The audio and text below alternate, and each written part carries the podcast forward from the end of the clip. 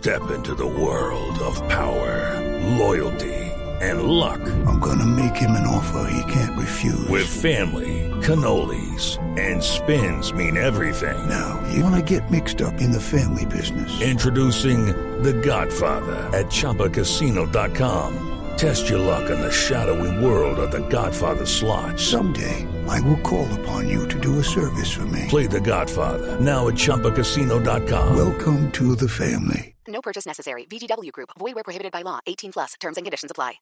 Son las 8 de la noche. Aquí comienza Mesa Blue con Vanessa de la Torre. Son las 8 en punto. Bienvenidos a Mesa Blue. Numeral Vanessa, pregúntele a Ramos. Nuestro invitado de hoy es Alfredo Ramos Maya, que ha confirmado su aspiración a ser alcalde de Medellín. Doctor Ramos, bienvenido. Vanessa, muchas gracias Carolina, a toda la audiencia de Blue, muchas gracias por el espacio. Aquí vamos a responder muchas cosas buenas. Me da listo mucho gusto listo para muchos insultos también, que es, tristemente las redes se volvieron para los insultos, no los de Vanessa, los de, la, los de las redes. Sabe que en este programa todo lo contrario.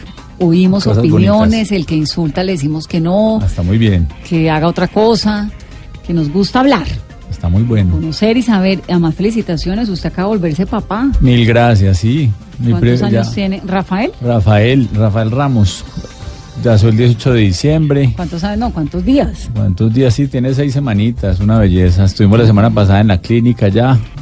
Es, pero una, una locura. Yo nunca, es mi primer hijo. Entonces es una experiencia que me ha marcado la vida. Me he divertido, he gozado, he aprendido muchísimo.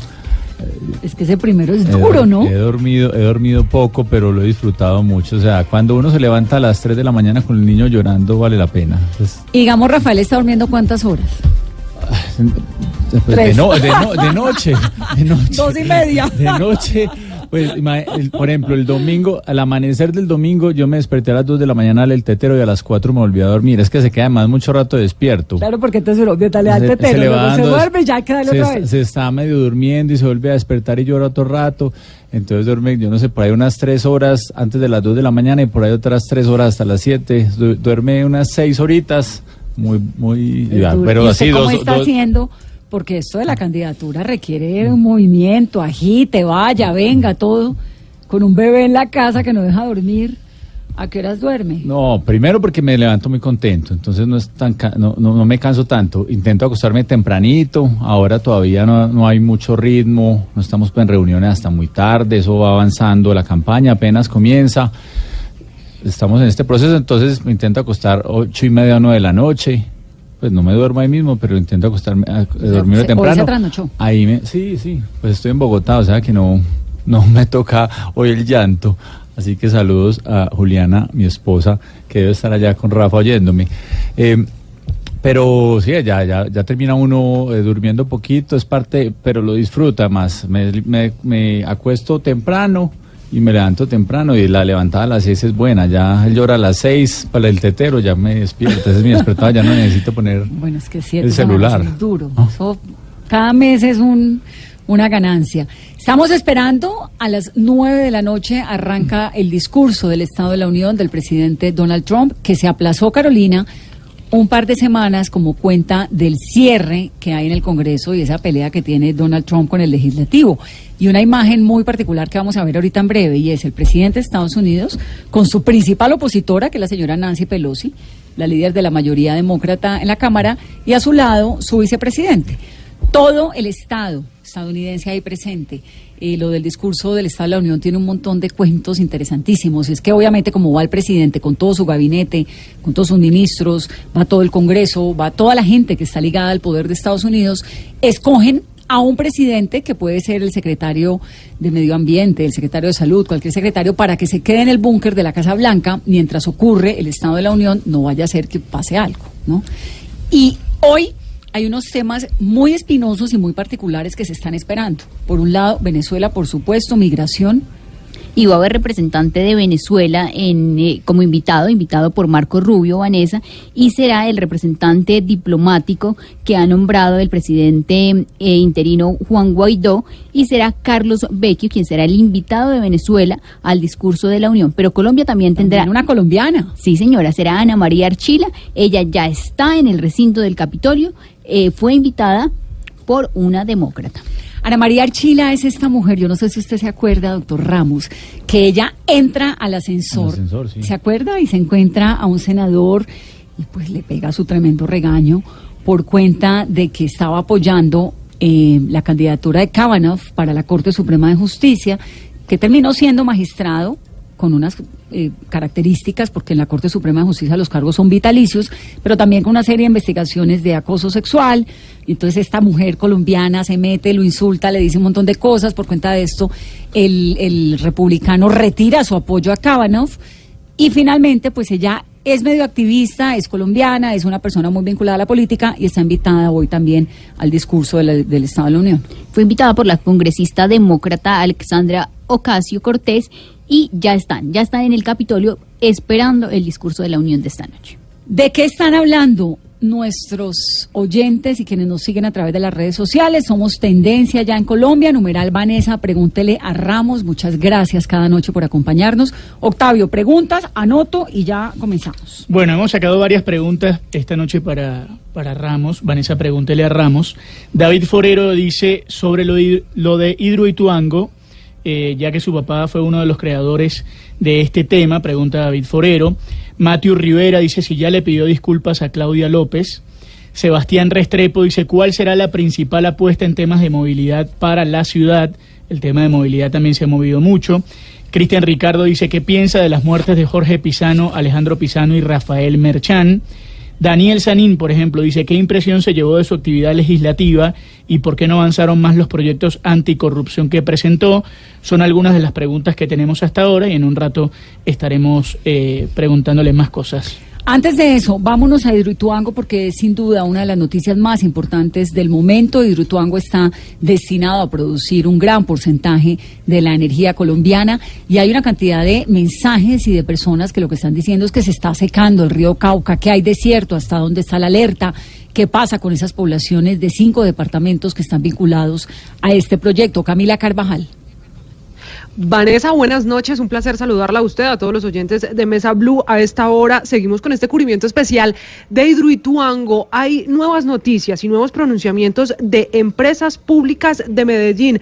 Acaba de enviarse el monitoreo, los indicadores, cómo están esas cifras que constantemente están monitoreando en Hidroituango. De ellas, dos bastante importantes que resaltar a esta hora.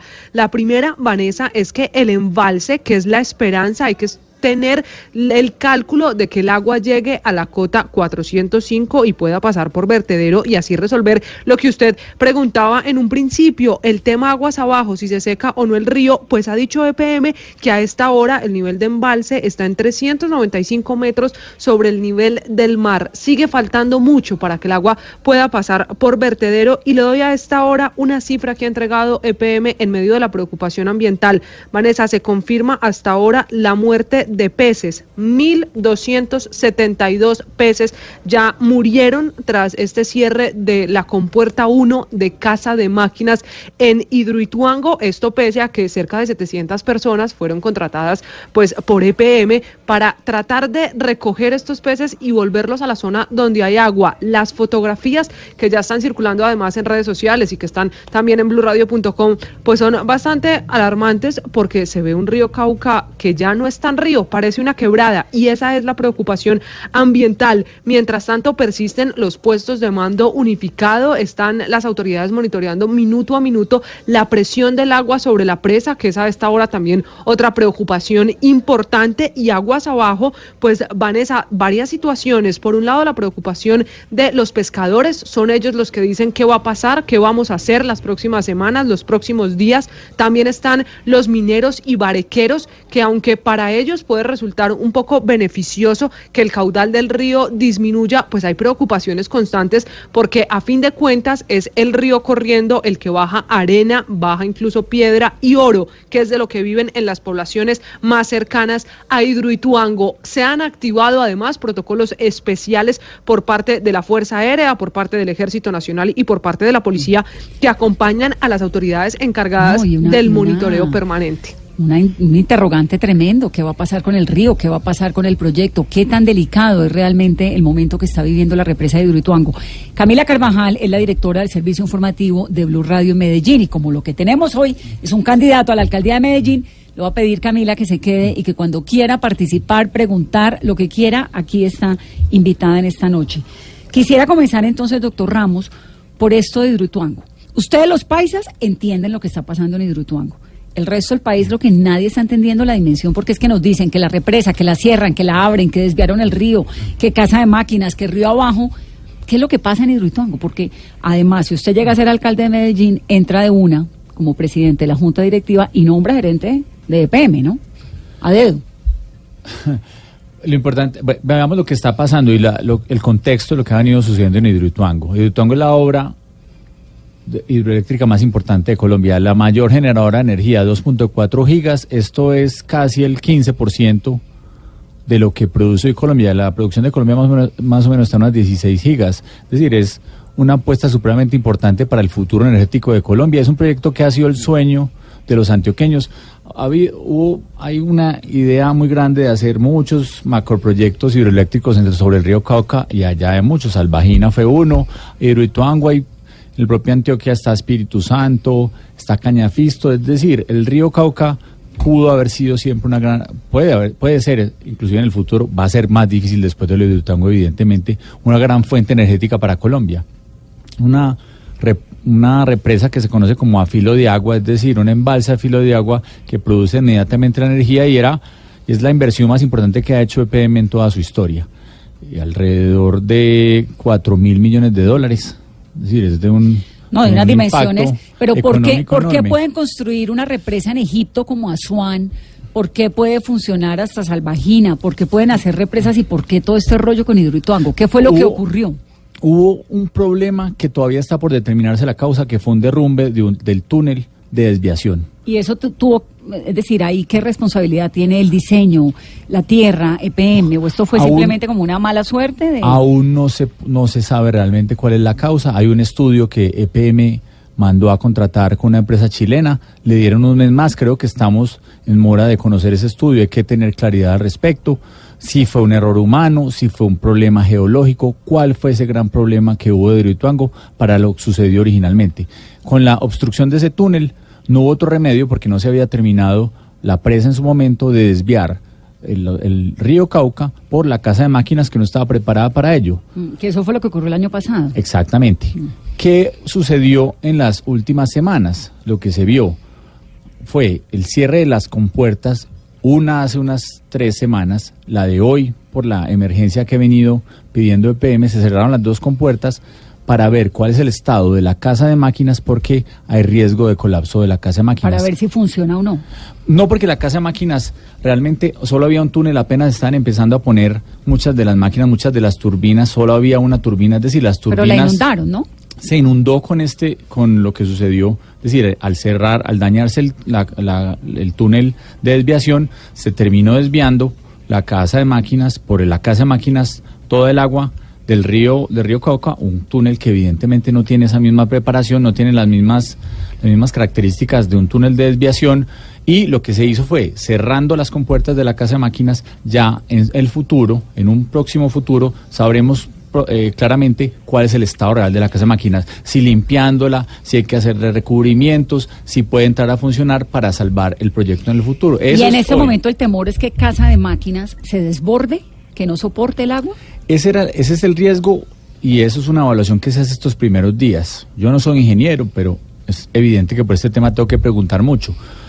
Eh, lo que va a suceder en los próximos días es se va a co- conocer el real estado de la casa de máquinas. Si hay un cola si puede haber un riesgo de colapso, que esperamos que no sea así. Creo que de alguna manera se ha empezado a mitigar ese riesgo desde hace un buen tiempo, pero deja de pasar el agua, evidentemente, y ya se va a poder acceder a la propia casa de máquinas para conocer su estado real.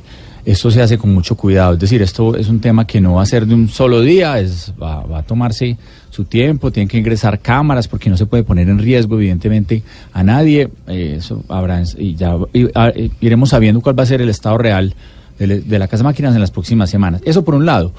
¿Qué termina sucediendo paralelamente? Que al cerrar como por ahí estaba pasando el río Cauca, al cerrar las compuertas eh, del río Cauca, pues no va a pasar agua del río Cauca hasta que no suba el embalse hasta la cota 405 y pueda pasar La el cuota agua. 405 es 405 qué? ¿Metros? 405 metros. Y en ese momento ya pueda pasar el río Cauca sobre el vertedero. Así que en la parte de abajo de la represa, de la presa de Hidroituango, no está pasando agua del río Cauca en este Ahora, momento. Es que le da a uno una sensación muy incómoda porque entonces hay una gente de la ONG Ríos Vivos que dicen, no, es que construyeron Hidroituango por encima de una cantidad de historias de Colombia, de conflicto, de muertos, paramilitarismo, hay metidos debajo, es que desviaron el río cuando no tenían. Nos acaba de hablar Camila Carvajal de 1.272 peces muertos, hay un SOS del río Cauca que lo están secando. No es todo como demasiado abrumador en torno a Hidroituango. O sea, Hidroituango es un proyecto que, que realmente, ¿en qué condiciones está? Eso habrá que determinarlo y con, lo- con el ingreso de la Casa de Máquinas, con, al, al ingresar a la Casa de Máquinas a saber cuál es su estado real, sabremos cuál es la posibilidad de recuperación. Voy a decir varias cosas, Vanessa, eh, al respecto porque es importante tenerlas en cuenta. Primero, yo creo que lo, más importante es lo que ha sucedido hasta ahora, mantener el control sobre las comunidades, sobre los, los empleados. Eso creo que ha sido bien manejado por parte de EPM. ¿Cuántas comunidades hay alrededor? Pues, ¿Cuánta gente? Es, es difícil determinar hasta dónde puede ser el alcance, pero evidentemente Puerto Valdivia, que es un corregimiento que va a ser, que es un corregimiento donde aproximadamente pueden vivir unas 2.000, o- o entre 2.000 y 3.000 personas, pero más adelante hay unos municipios, Tarazá, Cáceres, eh, Caucasia, es decir, Antioquia tiene muchos municipios cercanos en kilómetros. A las orillas del río, que toda la vida han vivido del río. Exactamente. Y ahora que son que son de ahí para adelante, y ni hablemos de lo que son otros departamentos, pero Antioquia hasta Caucasia pueden ser más, aproximadamente unas 70, 80 mil personas más. Es así vienen los municipios un poco más establecidos. Eh, ese ese es el principal riesgo que ha sido mitigado y es lo que EPM realmente ha buscado siempre. Creo que eso hay que abonárselo a EPM. El, el El gran gente. compromiso que existe con las comunidades, con los propios empleados, con la integridad de las personas. Viene el tema ya del proyecto, de cuál va a ser el futuro del proyecto. Claro, ha sido con muchos tropezones, pero yo creo que el proyecto es viable y es salvable económicamente. Va a haber esta repercusión durante unas semanas, no sé cuántas, mientras sube el río Cauca y pueda ir sobre el vertedero. Ha habido dos Claro, temas y que en que este mirar con caso- mucha claridad. Ahí está, le- tiene que ponerse los audífonos, doctor Ramos, que le está Bueno, preguntando... ah, es que- listo. Espere un momento, no sé Camila. dónde- no sé dónde- no sé dónde se- ya, le, ya le organizo. Aquí. Un momento ahí que está conectando. ¿Lo encontró? Espera, espera, espera. ¿Ya? ¿Ahí lo Listo, escucha? ¿Lo escucha? Sí, Sí, ya, ya. Ahí sí. Sí, ahora sí ya oigo a Ya, Camila. Camila. Doctor Maya, le decía que sin duda Hidroituango Ramos, Ramos. va a ser una, doctor Maya, Ramos, Ramos Maya, va a ser sin duda, Ramos Maya, sí señor, va a ser sin duda pues un componente que va a decidir el futuro también político de Antioquia en general, porque este ya no es solo un problema de Medellín ni de PM y tiene a esa ecuación de la que usted habla un tema tan técnico, un tema de comunidades, también un tema económico. Esto va a afectar los ingresos, los recursos de la próxima administración de Medellín. ¿Usted cómo ve ese panorama? Eh, sí, pero quiero, ya respondo lo de Camila, pero quiero hablar dos temitas antes para finalizar. Creo que hay dos cosas. Primero, EPM tiene que compensar esta dificultad ambiental. Yo creo que ahí hay que ser claros. ¿Y cómo Es hace con los evidente. 1.200 pesos Es de hoy? evidente. Solo hoy. Sí, no, ¿qué tiene que hacer? Yo creo que va a tener que hacer, va a tener que eh, hacer nuevas fuentes de peces, va a tener que eh, restablecer, entre otras, la economía de las comunidades en este momento, por un lado, pero también el daño ambiental tiene que compensarlo. Además que es que el tema este es decir, un río que bajan el, el caudal de una cantidad de gente. Por eso le preguntaba cuánta gente vive alrededor de, de, de Hidroituango. La afectación pues es enorme porque es que es el segundo río de Colombia y de ahí adelante hasta que desemboca en el Magdalena y Magdalena por ahí Así derecho a, bocas de ceniza y nos fuimos, ¿no? Digamos, es. es. lo que pasa en Hidroituango tiene una repercusión En el Magdalena. hacia arriba Magdalena, hacia Bocas de Ceniza, hasta que desemboca en el, en- en- a la altura de Barranquilla. Y es la gente como usted, como yo, que en el momento cualquiera le toca coger su maleta e irse con lo que tienen puesto, por el temor y la preocupación. Entonces, lo uno, EPM tiene la responsabilidad ecológica, ¿no? Así es. De restaurar lo afectado. Así es, y yo creo que EPM es consciente de eso y la compensación tiene que existir, una compensación con las comunidades económica porque muchas sub- eh, subsisten del río, por un lado, pero adicionalmente una gran compensación ambiental. Es decir, tendrán que sembrar nuevos peces, en, sembrar nuevos peces, restablecer muchos de los ecosistemas que existen en el río Cauca. Creo que esa es una obligación de EPM, habrá que ver en su momento cuál va a ser, cuál es el costo y en qué momento lo va a hacer EPM. Creo que hay un gran compromiso y EPM es consciente de ello. Eso por un lado. Segundo, hay un tema muy puntual que se debe acelerar y es que debe existir, como en todo proyecto, cuando se cierra el túnel, los túneles de desviación, pues queda una presa, queda una presa, pero evidentemente no hay una descarga, no, no se tiene que esperar a que la presa esté siempre a tope para que por el vertedero pasen, pasen las aguas. Tiene que haber un túnel de descarga media, eso es un túnel que es a una, meno- a una menor altura para que el agua pueda seguir pasando y no tenga que pasar lo que está, lo que sucedió, que eh, no haya no haya abajo, no haya descarga del río abajo. Y eso se, eh, se hace a través de un túnel de descarga media, que también faltaba en el proyecto. Yo creo que EPM debería acelerar ese proceso.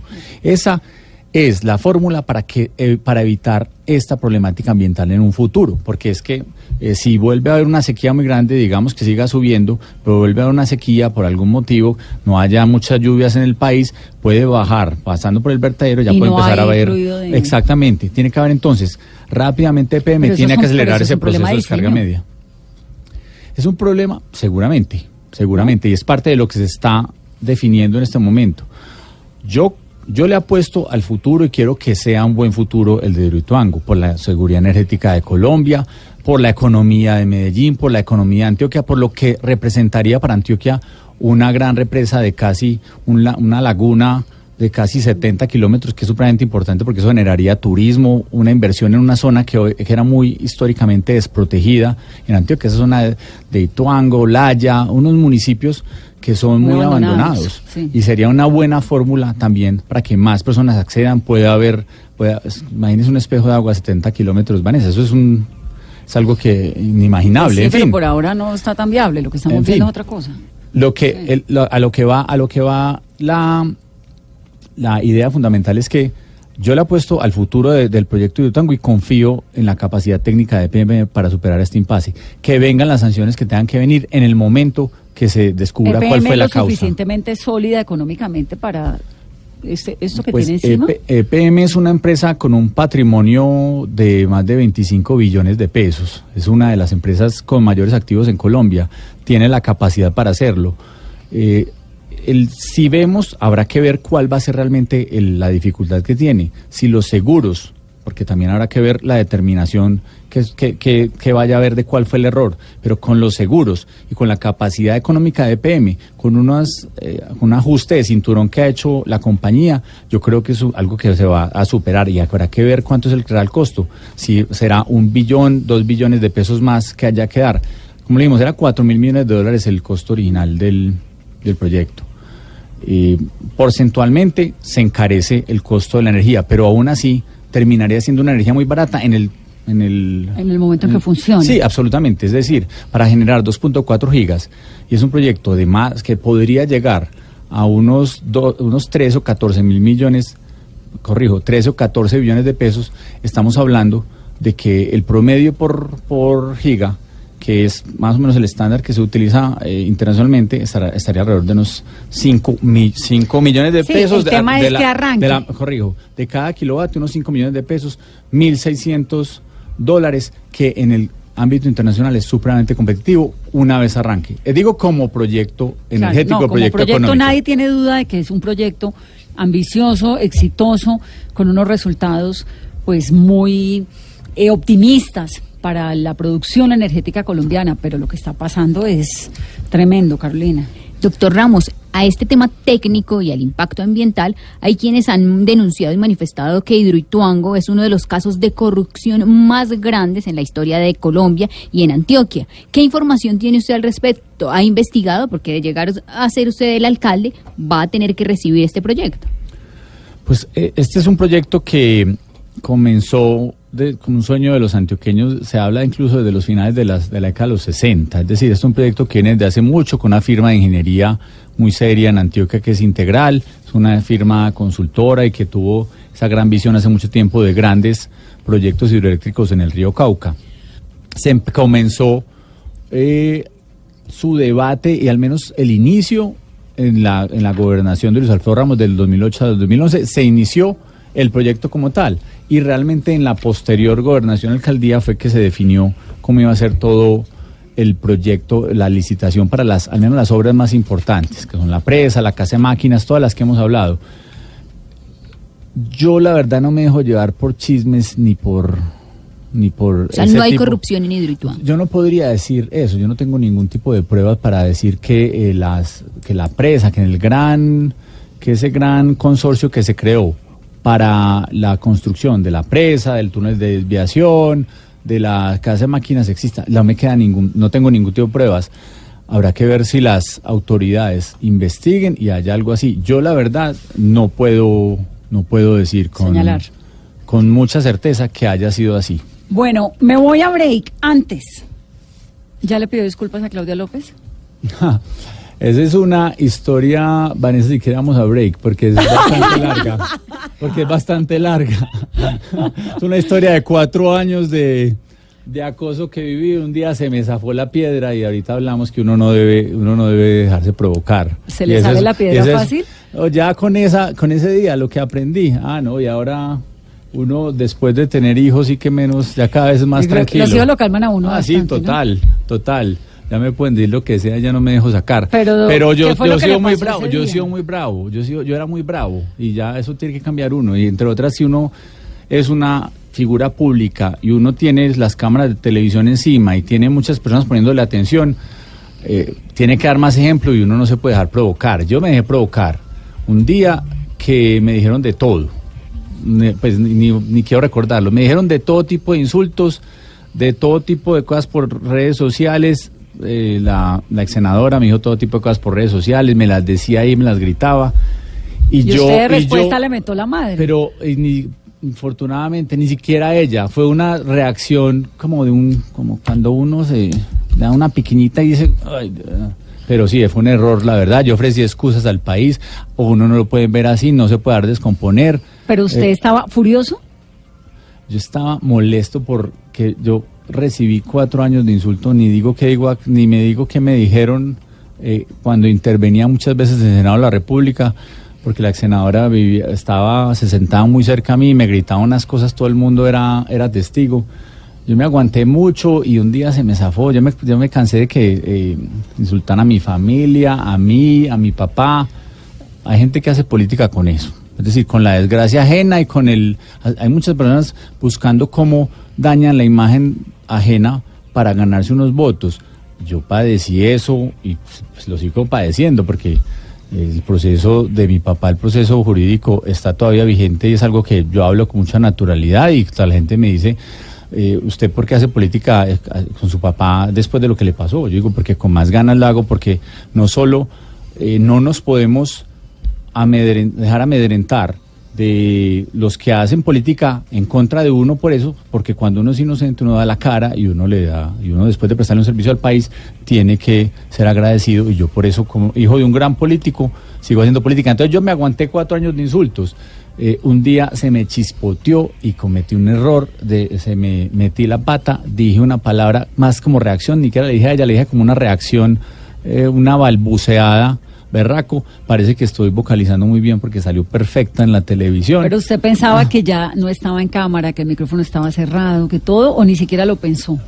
No, no, porque es que finalmente finalmente piedra. cámaras, finalmente cámaras, finalmente cámaras y, se- y muchas y a muchos congresistas, muchos congresistas dicen eh, groserías y no se debe ser así, ese no debe ser el ambiente que debería existir, Eh, menos un debate con argumentos, sí, yo yo cometí un error por una salida por una salida en falso de que me dejé provocar después de un insulto directo y me estaban diciendo cinco segundos antes porque no se veía el otro micrófono, pues que me estaban insultando, me decían todo tipo de cosas.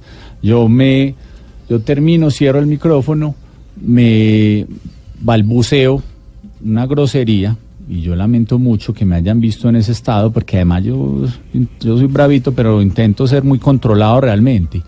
Y cada vez más, como lo digo antes, como lo dije antes, cada vez más controlado. Ya me aguanto, ya después de esa, de esa enseñanza, que fue la mejor, eh, ya me pueden decir todo tipo de cosas y respiro profundo, respiro profundo y, y sigo para adelante. ¿A usted ser hijo de Luis Alfredo Ramos le quita o le suma? Ah, yo soy muy orgulloso de Luis Alfredo Ramos, una- un hombre que ha tenido una carrera política muy, muy, eh, para mí de mucho orgullo. Un hombre que salió con las mejores calificaciones cuando fue alcalde de Medellín, cuando fue gobernador de Antioquia, como senador cuando fue presidente del Senado. Es una persona respetada, querida, con, con resultados muy concretos Una investigación por parapolítica, ¿no? con una investigación de los persecutores políticos, porque a muchos acá se volvieron especialistas en monta hacer montajes, acabar con la reputación ajena, a ver si se ganan unos votos. Y Luis Alfredo Ramos es víctima de mucha infamia, que de muchos políticos, de unos sectores en la justicia que también se prestan para ese tipo de actuaciones, porque infortunadamente, como se lo pudo ver toda Colombia, hay muchos allá interesados en enriquecer sus bolsillos y acabar con reputaciones ajenas a ver qué le pagan. Y pero nosotros con mucha con mucho estoicismo y con la cabeza en alto hemos dado esta batalla contra la infamia de Luis contra Luis Alfredo Ramos como familia nos, separaron de él tres años y tres meses sin tener una sola prueba seria. Si ustedes revisan cuáles son las pruebas que hay contra Luis Alfredo Ramos siempre es el dicho por allá de un bandido que dice a ver cómo le cómo se gana una cómo se gana unas- una rebaja de penas o cómo se gana una platica eso es lo que ha pasado en el país con muchas personas específicamente con Luis Alfredo Ramos, que además, eh, coincidencialmente, después de que anunció su candidatura presidencial, fue que le sucedió eso. Entonces, con más ganas hay que hacer política. Es que cuando uno siente y sabe que está siendo víctima de una persecución, de una infamia, con más ganas tiene que levantar la cabeza, pararse y dar esa pelea. ¿Y qué papel tiene su papá en esta campaña la alcaldía? Pues me, me, me asesora, me asesora. Él es un, una persona con una gran capacidad, con una gran visión. Eh, me da tipsitos. Yo pues soy muy independiente. Siempre, eh, yo, yo he sido políticamente muy independiente de mi papá, pero le pregunto temas de fondo, visión sobre temas de ciudad o del departamento. Es decir, en ese tipo lo consulto para temas importantes. Del resto, eh, es, más un activista. Un ¿Qué- activista, qué un gomoso, consejo- un gomoso. ¿Qué consejo le da a su papá frente al tema de él? Que lo maneje cómo, que haga qué.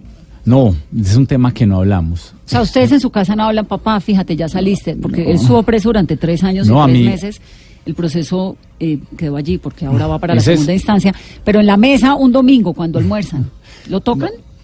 Ese- no, yo prefiero hablar de temas de fondo de la ciudad, de temas de cuál es la visión sobre las finanzas públicas. Ahora le voy a responder a Camila, vamos a ir al break que no fuimos. Le voy a responder a Camila qué, va- qué va a pasar con las Ya- finanzas ya públicas dijo, de Medellín. dijo lo de la plata. Ah, bueno, no, pero, pero ¿cómo, ¿cómo subsanar esa plata que va a dejar de recibir Medellín? Porque Medellín va a dejar de recibir bastantes recursos, eh, vamos a ver por cuánto tiempo. No solo los de la problemática de la coyuntura, sino va a dejar de recibir adicionalmente muchos ingresos estimados en 500 mil mi- millones de pesos Bueno, más y al si año. tiene que EPM reparar el río Cauca, nada más y nada va, a haber, menos. va a haber seguramente costos adicionales que no van a ser, no van a ser económicos y eso va a salir de los bolsillos de EPM. Vamos a tener que hacer un sacrificio como ciudad y muchas ideas que, si quieren, después del break les digo que, que podemos hacer, pero, pero con mi papá hablamos de dos temas, de cuáles son las, las, los- la visión sobre temas de finanzas públicas, sobre temas de seguridad en Medellín, que es un reto grande que hay, con todo el tema combos y, y las, Pero grandes finanzas que algún, ellos algún tienen. consejo, algún tip, alguna sugerencia sobre, mire, mijo, usted este tema mío personal, ¿cómo es la vida personal con una persona me- que tiene esa, esa, ese, ese asunto con la justicia colombiana tan complicado, pero por el otro lado un hijo que quiere ser alcalde? No, me dice, no, no hable de ese tema. Pero yo digo, es que yo no hablo de ese tema. Es un tema que, es, que existe y que hay que enfrentar y que en los medios de comunicación yo no voy a decir, no, yo no lo voy a responder eso. Yo soy orgulloso hijo de Luis Alfredo Ramos, con él se cometió una infamia y ojalá algún día la justicia eh, tenga la capacidad de, de demostrar la equivocación que tuvo con hombre inocente y simplemente que por intenciones políticas y por motivaciones políticas sigue siendo perseguido, como lo somos mucho insultados en redes sociales solo por esos cuestionamientos con intención politiquera. Camila, nos vamos a break, su pregunta Medellín. Hay una pregunta y es que, Vanessa, eh, el doctor Ramos fue además noticia esta semana, no solo por confirmar la aspiración a la alcaldía de Medellín, también por unas denuncias de unas polémicas vallas que han dado mucho de qué hablar. Él denuncia que un concejal de la ciudad instala vallas en Jaime esta Mejía, época ¿no? donde oficialmente, digamos, todavía, sí señora, donde todavía pues no debería estar esa publicidad. ¿Cómo están las relaciones al interior del Centro Democrático después pues de esas denuncias de las vallas y qué pasó finalmente con ellas, doctor Ramos? Pues hay muchas cosas por decir. Lo primero es que hay que respetar la ley y la ley dice claramente cuál es la diferencia entre propaganda política y divulgación política. Y hay una de las personas que aspira a la alcaldía de Medellín por Centro Democrático que está incumpliendo la ley. Y no solo la ley, incumple adicionalmente resoluciones y determinaciones del partido que le piden que por favor baje las vallas. Y además, en la mesa que, donde nosotros nos reunimos para, para ver entre los diferentes aspirantes cuáles van a ser las condiciones de juego, él mismo nos dijo que había escrito una carta a Bogotá, la cual nunca escribió. Es decir, yo creo que es más ofensivo que cualquier cosa, un irrespeto a la ley, una res- un irrespeto a la normatividad del partido y especialmente una falta de ética muy grande cuando uno se sienta y es capaz de decirle a las personas algo en la cara y no lo hizo. En fin, yo creo que eso hay que denunciarlo, porque si uno quiere realmente transparentar la política, volverla cercana a los ciudadanos, generar credibilidad, no puede decir que es que es de un partido o de otro. El partido primero es el que tiene que dar ejemplo y el Centro Democrático. Pero es del Centro Democrático. El Centro Democrático Claro. tiene que dar, cualquier persona del Centro Democrático tiene que dar ejemplo de buen comportamiento. Y yo, a mí no me da temor denunciar que hay una persona del Centro Democrático que no está cumpliendo la ley, que no está cumpliendo con su palabra, y eso fue lo que hice. Eh, yo espero que el partido tome determinaciones, y no, y no las determinaciones de que se demore a través de la veeduría seis meses, porque entonces va a estar todavía seis meses las vallas puestas, y eso, reitero, es una violación a la ley electoral. Yo espero que el partido sea capaz de decir qué personas con esos comportamientos pueden estar participando en los procesos políticos y cuáles no. Yo creo que esa debería ser la gran sanción de los partidos políticos, tener la capacidad de decirle a las personas, aquí no participan, aquí no participan las personas que no estén cumpliendo con la normatividad y con la legislación. Vamos a hacer una pausa, ahora sí, 8.36. Noticias a esta hora, por lo menos 14 personas heridas deja un amotinamiento en la cárcel de Cúcuta.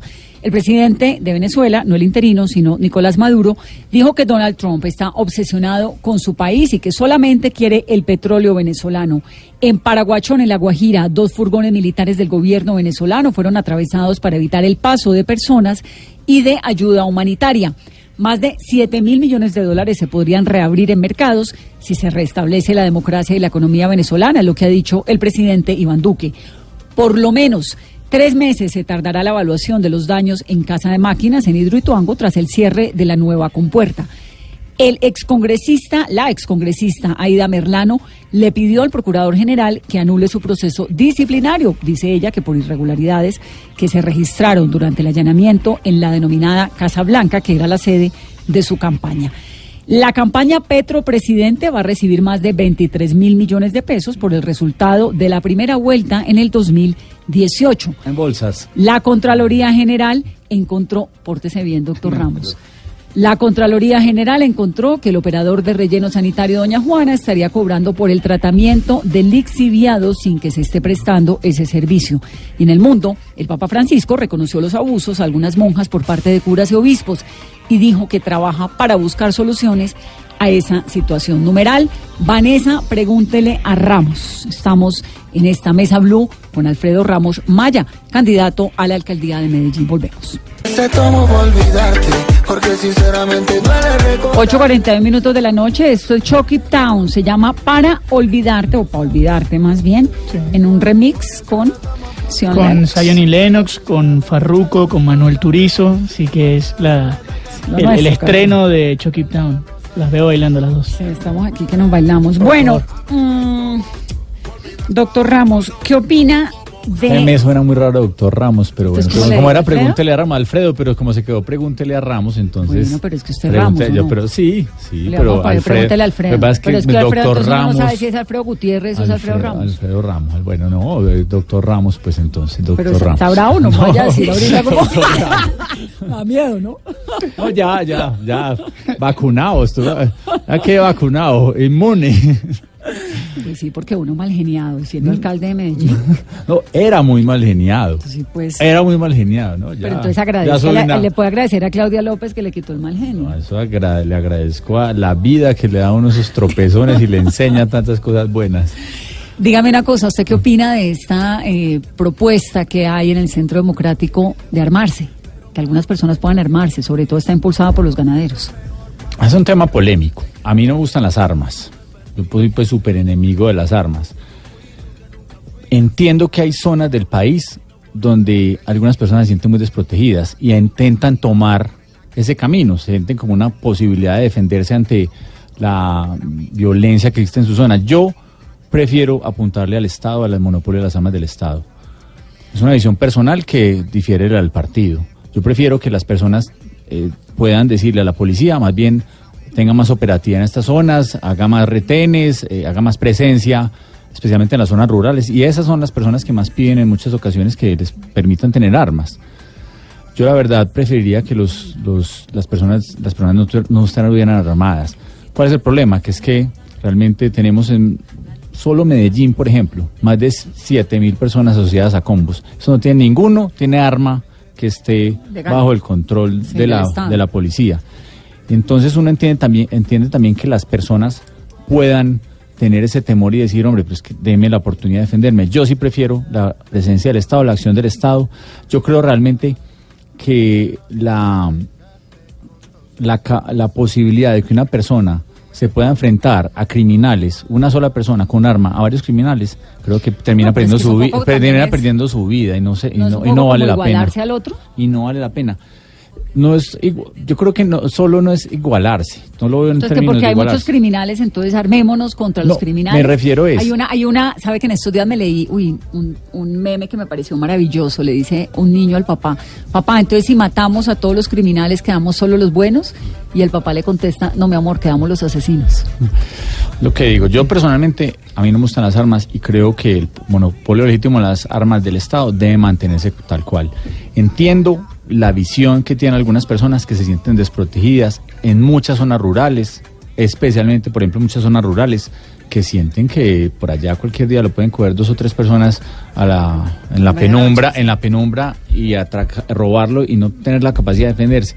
Incluso en esos, en esos momentos creo que no debería ser la fórmula. Hay que exigirle más a la policía, más resultados en general contra la criminalidad. Creo que esa debe ser la fórmula y no, si nos ponemos a armarnos todos, yo creo no necesariamente existirán más asesinatos. Yo no creo que eso vaya a pasar por la presencia de un montón de personas armadas. Pues pasó con, eh, después de 1965, cuando Guillermo León Valencia permitió precisamente que se armaran los civiles contra los bandoleros. Y de ahí nacen un montón de episodios de violencia y luego eh, pasa con las convivir. Digamos, la historia de Colombia lo que ha demostrado es que cuando un civil se arma, la cosa no funciona. Pero no las, ar- las armas de las FARC, las armas de los grupos, de todo el grupo armado de la ley, ninguna ha pasado por el Estado y la violencia, la violencia ha existido y en la época de Pablo Escobar había una gran violencia y no, no, no pasaba porque las personas estuvieran armadas. No creo que esa sea la diferencia. Lo que pasa es que yo creo que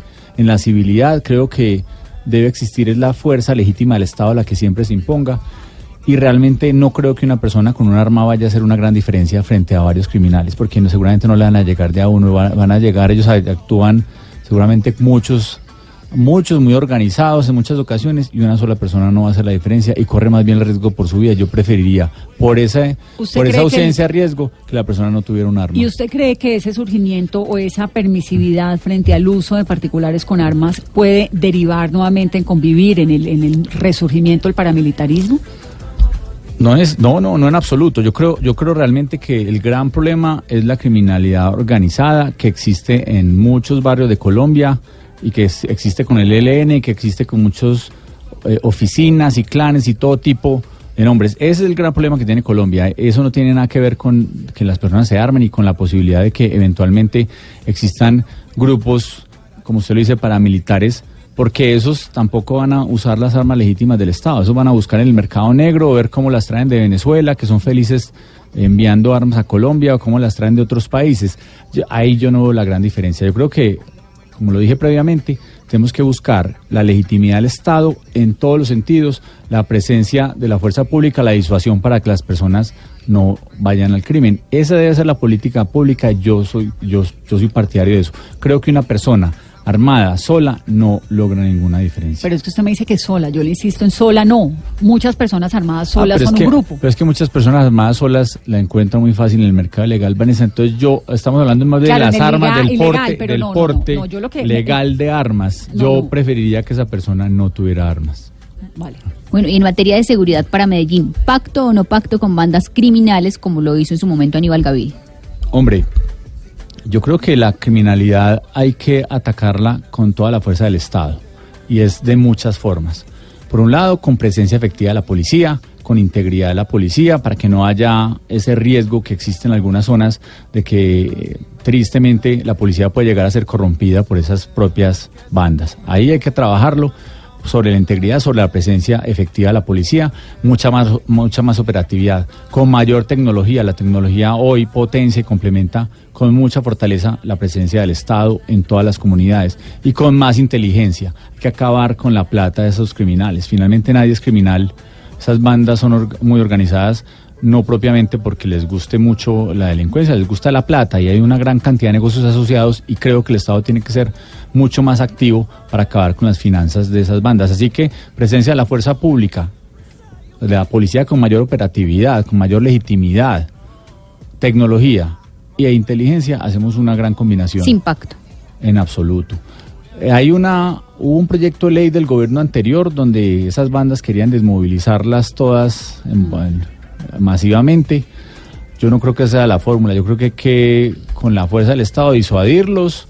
Para muchos que van en- que quieren ingresar a- al crimen, disuade- esa, la disuasión es la fórmula más importante y acabar con cero tolerancia con las fórmulas que ellos tienen y especialmente con los recursos Negociaciones cero.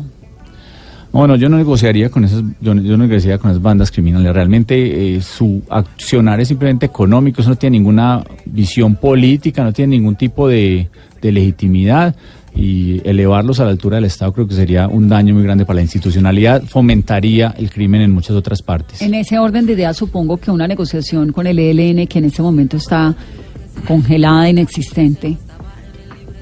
Pues es que es, el, el- el gobierno la determinó como un grupo armado organizado y lo que no tenga ¿El ELN es un visión- grupo armado organizado o es una guerrilla? Eso fue lo que ha dicho el gobierno. Yo siempre he pensado, y lo pensé en su momento con las FARC, que dejaron de ser guerrillas hace mucho tiempo y que se dedicaron a ser una banda criminal con mucha plata a mantener sus negocios económicos y que terminaron desmovilizándose porque legitimándose de una manera que no debe haber sido así. Fue un debate que dimos mucho durante el Congreso de la República cuando fui senador. La verdad, ese contenido filosófico ideológico lo perdieron las guerrillas, las denominadas guerrillas hace mucho tiempo y para mí se volvieron simplemente unos grupos criminales. Pero Que se no- no hay mucha-. Se desmovilizaron, pues yo no sé, hay, eh, hay muchas residuales todavía desmovilizados. No, yo no Pero sé, Santrich, no-. Santrich se desmovilizó, siguió, siguió, en el, siguió en el narcotráfico. De pronto hay tres o cuatro de esas cabecillas que son visibles, se desmovilizaron. El resto uno no podría decir exactamente cuál es el estado. Y decimos, hay, eh, dicen que hay más de cuatro mil miembros, muchos se pasaron para el ELN, se cambiaron de brazaleta, así que la desmovilización quedó muy en veremos. ¿Usted por qué le da tan duro a la JEP? a la JEP por muchos por muchos motivos. Lo primero es la ilegitimidad de la JEP. Yo yo creo que muchas de las instituciones creadas para la desmovilización de las FARC tienen adolecen de una gran ilegitimidad. Porque entre muchas cosas, la fundamental es que el- en octubre de 2016 los colombianos votaron en contra de esos acuerdos y después se los terminaron imponiendo con unas fórmulas jurídicas, unas leguleyadas. Pero posteriormente tuvo un comité de selección de cinco personas que nadie supo realmente cómo definieron, cuál fue el mérito para definir a quienes después eligieron como magistrados y como, como jueces de los tribunales. Nadie supo, le hicieron una entrevista, después terminaron diciendo que, me- que meritocráticamente eran tales personas.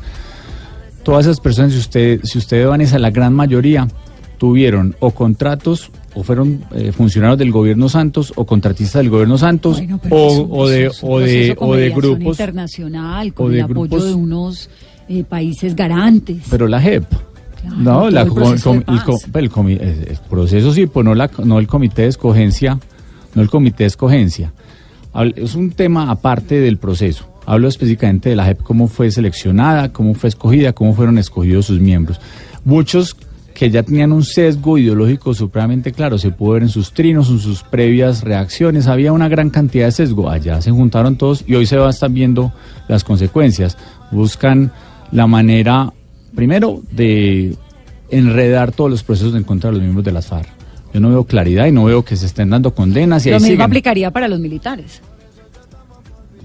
Pues hay una cosa, Digamos, ellos- es, un, es, un, es un tribunal de cierre donde lo que busca básicamente es tratar de solucionar todo lo que pasó en el conflicto en Colombia, entendiendo el conflicto desde un montón de ópticas.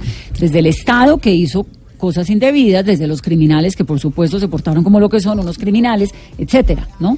Pero Sí. la JEP le da beneficios tanto a los guerrilleros como a los eh, financiadores de, de la guerra, como a los militares, como a todos por igual, como un tribunal de cierre. ¿No lo entendemos así? A ver, eh, yo entiendo lo, que- una justicia transicional y primero no creo que hubiera necesidad ni siquiera de gastarse tantos eh, cientos de miles de millones de pesos o billones en varios años que se va a terminar gastando Colombia por cuenta de la JEP. No había necesidad, yo creo que hubiera una justicia dentro de la rama judicial hubiera sido eh, Suficiente. suficiente. Pero ya yendo específicamente a cómo es el trato, pues a mí me parecen temas muy preocupantes. El primero es que estas personas, sin haber pagado un solo día de cárcel, sean congresistas y eventualmente se les pueda aplazar durante mucho tiempo el proceso, porque de los que están hoy sentados en el Congreso, algún día empezará el proceso para algunos de ellos y no le toman, no le dan prioridad a, ese- a sus propios procesos. Creo que hay una, es muy grave, es un pésimo ejemplo. Y ahí está claramente, pues, eh, una persona como Jesús Santrich queriendo ingresar y que den hoy la curul de congresista de la República. Esa es una justicia que no está actuando a la velocidad que se requiere, por un lado, y además con unas condiciones supremamente complejas como las que dije previamente, que ellos están simplemente hoy buscando, como en unos dos o tres o cuatro o cinco años después de que hayan sido congresistas, esas personas las llamen a ser parte de su proceso. Creo que ahí hay complejidades que deslegitiman mucho esa Pero tanto así como para decir que es corrompida e ilegítima. Pues la legitimidad viene de que nació de unos de, de la violación de unos acuerdos, más bien, de que los colombianos votaron en contra de unos acuerdos y de ahí nace la legitimidad de muchas instituciones que hoy existen. No fueron Ese es el aprobados por los colombianos, 50.000 exactamente. 50.000 colombianos, ¿no? 50 mil colombianos. Sí, la democracia por un voto, se le, puedo, le puedo mostrar por un voto cuántas personas han sido alcaldes, cuántos han sido gobernadores por un solo voto, y esa es la democracia, la mayoría. El gobierno Santos generosamente se le dio la oportunidad de renegociar muchos de los temas, y eso seguirán en debate en Colombia por mucho, por mucho tiempo. Eh, los, es un debate que podemos dar aquí horas y horas y seguramente eh, no nos ponemos de acuerdo. Algunos vemos esto como una máquina de impunidad para las para los miembros de las FARC. Ahí está, no han devuelto un solo centavo, no ha habido la primera condena para esos miembros de las FARC. Y, hablando de votos, por 10 mil votos hace cuatro años el Centro Democrático perdió la alcaldía de Medellín con Juan Carlos Vélez. ¿Qué garantiza que hoy el Centro Democrático va a recuperar el poder en el corazón del uribismo? Pues yo creo que las campañas tienen que trascender los partidos políticos, eh, tiene que haber un buen candidato, buenas propuestas, una persona que quiera mucho a Medellín, que trabaje incansablemente por Medellín, una persona que le quiera dar eh, nuevas ideas y generar nuevas ideas audaces, ideas audaces que cambien la dinámica de la ciudad. Esa es la propuesta fundamental de Alfredo Ramos. Yo creo que sumando voluntades, el Partido Centro Democrático es mi base, soy orgulloso miembro del partido, pero adicionalmente entiendo que la política se hace sumando empresarios, sumando eh, líderes comunitarios, sumando a todas las personas de la ciudad, eh, académicos, en fin. ¿Se Esta es mediría una- una consulta en mayo? ya no se podría porque el partido tiene va a elegir el candidato a través de un proceso de encuestas. Comenzó, ya se definió y el, el- teóricamente entre abril o mayo debe estar elegido el candidato del partido. Ya no habría tiempos para una consulta. Pero eso sí, está abierta una gran coalición para que aquí podamos sumar muchas fuerzas políticas, sociales, empresariales y seguir construyendo esta, este, esta gran idea para que Medellín sea la ciudad, una ciudad talla mundial, una ciudad de clase ¿Recibiría, por mundial. ejemplo, el apoyo de Daniel Quintero? Hay personas que definitivamente no comulgan ni con las ideas ni con las propuestas de personales ni la del Centro Democrático. Yo creo que esto no es una coalición de con todas las personas, es con coalición con personas que se sientan afines a las propuestas, especialmente las de desarrollo económico, las propuestas de legitimidad de la institucionalidad, las propuestas de buena calidad de vida. Hay personas que eh, prefieren dedicarse a tirar piedras y yo creo que a esos que tiran piedras es difícil después recibirlos con cariño en algún tipo de coalición.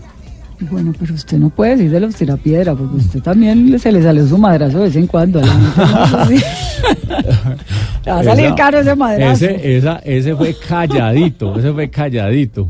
Pero no, ya, esos viejas épocas. Doctor Ramos, le deseo que pase una noche entera, ocho horas durmiendo. Vanessa, muchas Por lo, gracias. menos un, un- Hoy- por lo menos una nochecita Hoy aquí sí, a la hoy voy a estar, hoy voy a dormir aquí en Bogotá. En Hoy voy Bogotá. a dormir a Bogotá, pero me hace mucha falta Rafael, ¿no? La falta que me hace Rafael y Juliana es muy grande. Que pesar, eh, dormiré tranquilo, pero, Pero pero, me va a hacer mucha falta, me va a hacer mucha falta. Siempre duermo con él al lado, eso es... Cuando al principio dijeron que si lo poníamos a dormir en la cuna, yo dije, yo no sé, yo no sé cuándo un niño se tiene que pasar por una cuna, pero va a ser muy difícil. Yo no sé en, qué- en cuántos años va a tener Rafael para que yo me pueda, No, ni le puedo mandarlo a dormir a otro lado. medianoche todas las noches. Bueno, muchas gracias por esta oportunidad, Carolina. Muchas gracias. ¿Cuándo es la próxima fecha que hay que anotar? ¿Cuándo es la, bueno, como no se van a consultas, sino a este proceso? Un proceso de, fo- de foros y encuestas. ¿Cuándo es la, la, cuándo sale su nombre, si es que ha de salir? Pues- como candidato del Centro Democrático, ¿no? Sus, ca- Pues- sus, sus rivales son Jaime Mejía, ¿cierto? Nicolás Duque, Ana Cristina Moreno, es, es, y, y Luis Fernando Bregué, con ellos. Bregué, sí, son- Ellos son como los rivales suyos Ahí- del.